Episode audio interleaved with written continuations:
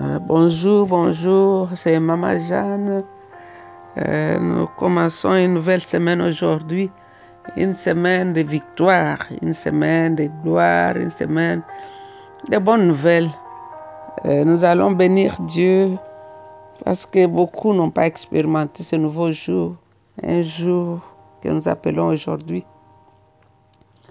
Alors nous allons continuer la méditation dans Hébreu chapitre 7 que nous lirons dans la version français courant. Toutes mes excuses parce que hier vous n'avez pas reçu votre bonus. Le téléphone m'a fait défaut, mais on bénit Dieu. Je sais que vous avez beaucoup de matière et vous avez pu méditer sur quelque chose. Donc ce matin, nous allons lire la parole de Dieu dans le chapitre 7 du de, la lettre aux Hébreux, de verset 1 jusqu'au verset 10. Ce Melchisedec était roi de Salem et prêtre du Dieu très haut. Lorsqu'Abraham revenait de la bataille où il avait vaincu les rois, Melchisedec se rendit à sa rencontre et le bénit. Abraham lui donna la dixième partie de tout ce qu'il avait. Le nom de Melchisedec, tout d'abord, signifie roi de justice. De plus, il était roi de Salem, ce qui veut dire roi de paix. On ne connaît à Melchisedec ni père ni mère, ni aucun enceinte. On ne parle nulle part de sa naissance ou de sa mort. Il est semblable au Fils de Dieu. Il demeure prêtre pour toujours. Remarquez comme il est grand. Abraham le patriarche lui donna la dixième partie de tout ce qu'il avait gagné dans la bataille. Ceux des descendants de Lévi qui sont prêtres ont l'ordre selon la loi de demander la dixième partie de tout au peuple d'Israël. Autrement dit, il la demande à leurs propres compatriotes qui pourtant sont eux aussi des descendants d'Abraham. Melchisedec n'était pas un descendant de Lévi, mais il obtint d'Abraham le dixième de ce qu'il avait. De plus, il était celui qui avait reçu les promesses de Dieu. Or, sans aucun doute, celui qui bénit est supérieur à celui qui est béni. Les descendants de Lévi qui reçoivent les dixièmes de biens sont des hommes qui meurent. Mais dans le cas de Melchisedec, cette part fut reçue par quelqu'un qui vit, comme l'affirme l'Écriture. Enfin, et pour ainsi dire, quand Abraham paya les dixièmes de ses biens, Lévi, dont les descendants sont ceux qui reçoivent les dixièmes, les paya aussi. Car bien que Lévi ne fût pas encore né, il était en quelque sorte dans le corps de son ancêtre Abraham quand Melchisedec vint à sa rencontre. C'était la parole de Dieu. Et nous allons essayer de voir qu'est-ce que le Saint-Esprit veut nous enseigner dans cette parole qu'il nous donne ce matin. On nous parle de Melchisedec qui est roi et qui est prêtre. Et qui était ce Melchisedec? On l'a vu dans les chapitres 6, vers chapitre 5. On nous a introduit à ce personnage un peu mystérieux qui a apparu brièvement dans l'histoire de l'homme. Nous le voyons dans Genèse 14, 18 à 20. Et puis il a disparu. Quelques années plus tard, David parle de lui dans le psaume 110, verset 4. Et puis encore quelques années plus tard, plusieurs années, Dieu parle de lui plus tard pour qu'il soit un type de Jésus-Christ. Et dans ce septième chapitre, nous verrons qu'il a combiné les rôles de roi et de prêtre. Il est le roi de Salem, qui est Jérusalem, et il est prêtre du Dieu puissant.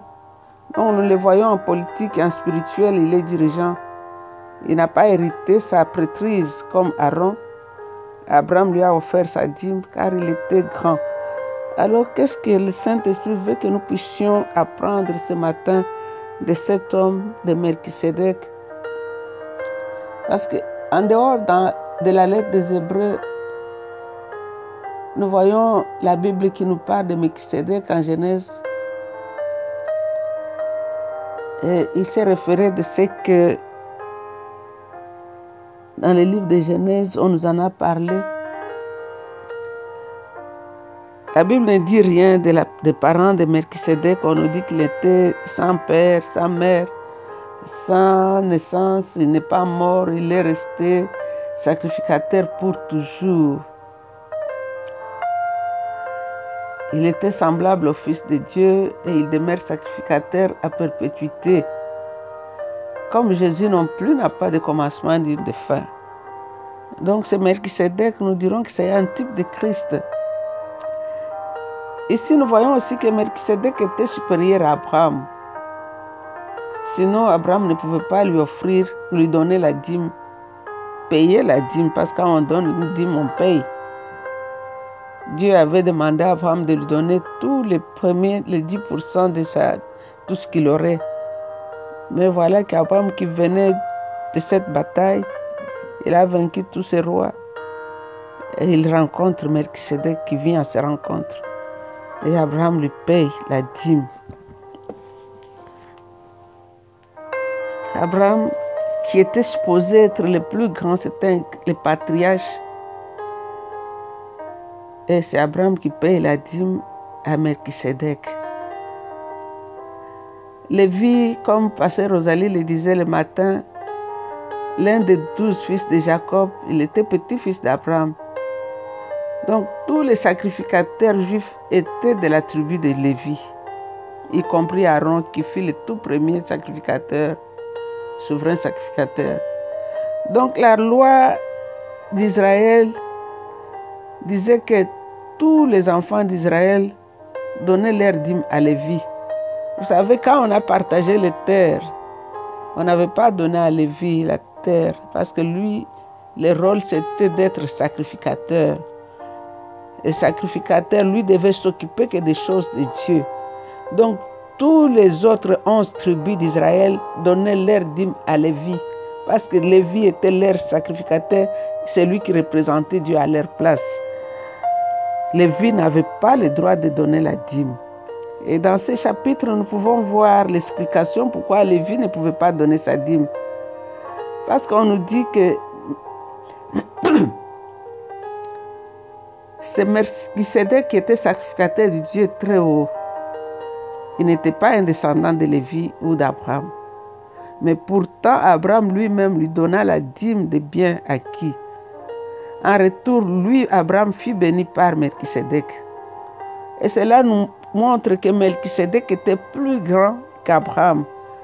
Parce qu'Abraham lui a donné la dîme et Abraham a reçu la bénédiction de ce Melchisedec. Et la Bible nous dit que Lévi, en même temps, avait payé sa dîme à Melchisedec, donc à Dieu. Parce que Lévi n'était pas encore né. Abraham, c'était son grand-père. Lévi n'était même pas mentionné ici quand Abraham avait rencontré Melchisedec. Mais on nous dit que Lévi l'avait payé aussi quand Abraham l'a payé. C'est quelque chose qui fait du bien de savoir que tous les biens que nous faisons, nos arrières et nos petits-enfants reçoivent les récompenses. Lévi n'était pas là quand Abraham a rencontré Melchisedec. Mais du fait qu'Abraham a payé sa dîme, on dit que Lévi qui était encore dans ses entrailles l'a payé aussi. C'est pourquoi il ne pouvait plus payer la dîme. Donc ce que tu fais aujourd'hui, la dîme que tu donnes, les biens que tu fais au peuple de Dieu, tes enfants, tes arrière-enfants vont bénéficier de cela parce qu'ils sont encore dans tes entrailles pendant que tu fais ces biens-là. Ce qui fait que quand tu fais le mal, ça va aussi retomber sur tes enfants. Souvent on en parle, mais les gens croient que c'est une spéculation. Mais ici la Bible nous démontre que Lévi n'a pas payé la dîme parce que quand Abraham avait payé la dîme chez Melchisedec, Lévi aussi avait payé. Donc, les souverains sacrificateurs qui étaient des hommes ordinaires mouraient. Mais Melchizedek, lui, dans le verset 8, on nous dit qu'il n'a pas connu de mort, il est vivant. Et Lévi, qui est un descendant d'Abraham, comme nous venons de le dire, qui était un sacrificateur juif, qui recevait la dîme et les revenus de tous les autres juifs. Et aussi l'ont reçu eux-mêmes et il a remis cela à Melchisedec parce qu'Abraham l'avait fait pour lui. Donc ce matin, le Saint-Esprit nous révèle Christ à travers cet homme de Melchisedec, qui est notre sacrificateur et qui est notre roi, qui est là en train d'intercéder pour nous nuit et jour. Lui, le roi des rois et le Seigneur des seigneurs. Il est supérieur à tous, à Abraham, parce qu'Abraham lui a donné sa dîme. Il s'agit de Jésus. Nous allons l'adorer ce matin. Si tu pouvais croire que Jésus était supérieur, inférieur à un quelconque, aujourd'hui la Bible nous montre qu'il est supérieur à tous ceux qui se nomment dans les ciels, sur la terre et sous la terre. Il est Dieu lui-même. Il est la représentation exacte de ce que Dieu est. La Bible nous dit qu'il est l'image visible du Dieu invisible. C'est avec la révélation et la connaissance de qui il est que notre adoration sera la vraie adoration que le Père cherche. Donc ce matin, nous allons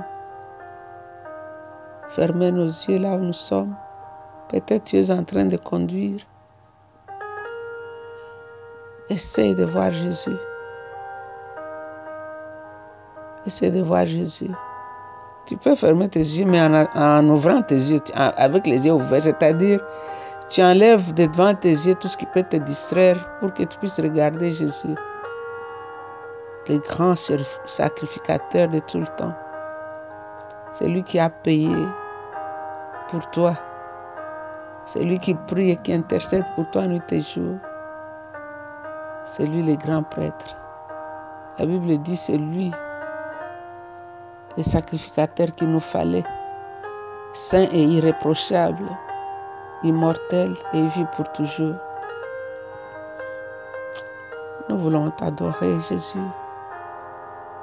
Tu es le grand roi, le roi au-dessus de tous ceux qui se nomment dans les cieux, sur la terre et sous la terre. Tu es Dieu souverain, sage. Tu es la grande puissance. Tu es Emmanuel, Dieu avec nous. Tu es le chemin de la vie. Tu es le roi de gloire. Tu es Dieu. Esaïe a dit, les dominations vont reposer sur tes épaules. Toi, tu gouvernes avec sagesse et amour. Tu es le roi de Salem. Tu es le roi de paix. Tu es le prince de la paix. Le roi des nations tyrannise. Et quand toi, tu règnes sur une ville, sur un cœur, tu règnes avec la paix. C'est Melchisedec qui était roi de Salem, était aussi sacrificateur du Dieu très haut. Nous t'adorons, Seigneur. Nous te bénissons. Toi, le désir de toutes les nations. Toi, le pain de vie. Tu es la manne cachée le pain qui est descendu du ciel. Tu as dit aux enfants d'Israël, vos pères ont mangé la manne dans le désert, ils sont morts. Mais mangez ma chair et vous vivrez. Tu es Dieu. Nous t'aimons, Seigneur. Cher Saint-Esprit, continue à nous enseigner. Cher Saint-Esprit, continue à nous révéler la beauté de cet homme de Galilée. Enlève toute incompréhension, enlève toute ignorance que nous puissions comprendre réellement qui est Jésus. Esprit de Dieu, Jésus a dit, quand toi tu viens, tu vas nous rappeler les choses que nous avons oubliées. Tu vas nous conduire dans toute la vérité. Tu vas nous parler de Jésus et tu vas le glorifier. Glorifie Jésus dans notre vie ce matin. Merci Seigneur. Merci. Nous t'aimons Seigneur. Pendant une minute, allons garder silence.